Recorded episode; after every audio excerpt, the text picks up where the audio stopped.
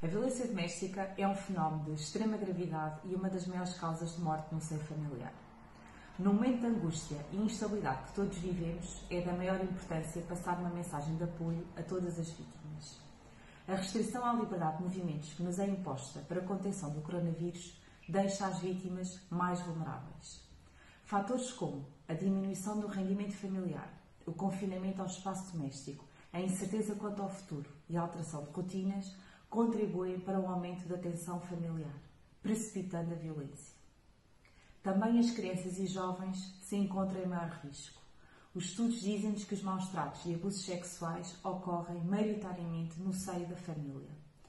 A ausência de controle social e das escolas deixam estas crianças e jovens mais desprotegidas. As vítimas idosas são outro grupo de risco. Para além das vulnerabilidades associadas à idade, acresce a maior dificuldade em pedir ajuda.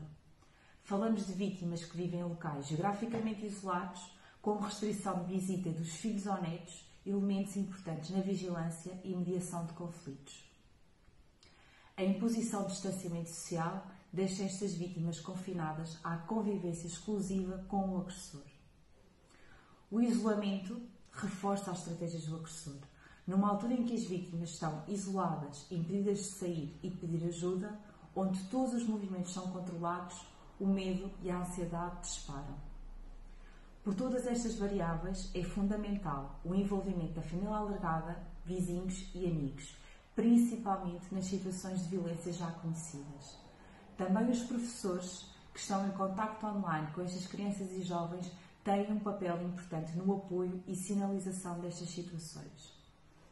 A violência acarreta consequências psicológicas severas que podem ser experienciadas não só pela vítima, mas também pelas crianças e jovens desse agregado familiar. O apoio psicológico visa proporcionar uma experiência significativa para a vítima, levando-a à mudança.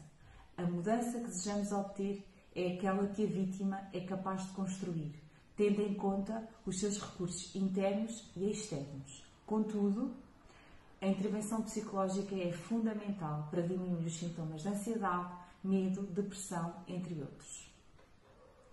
Em situação de emergência, as vítimas devem contactar as forças de segurança e as linhas telefónicas de apoio à vítima, onde encontram profissionais especializados que conseguirão orientar e estabelecer medidas de segurança.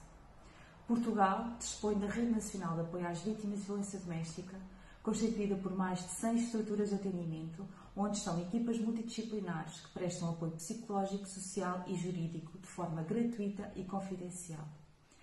Esta rede disponibiliza também vagas de acolhimento para vítimas e filhos menores em situação de elevado risco de homicídio.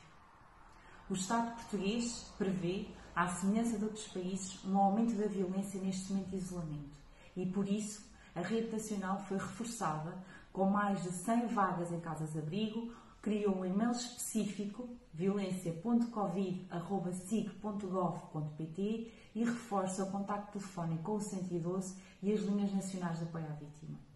Apesar das restrições e dificuldades que todos enfrentamos, é nosso dever, enquanto cidadãos, denunciar e pedir ajuda.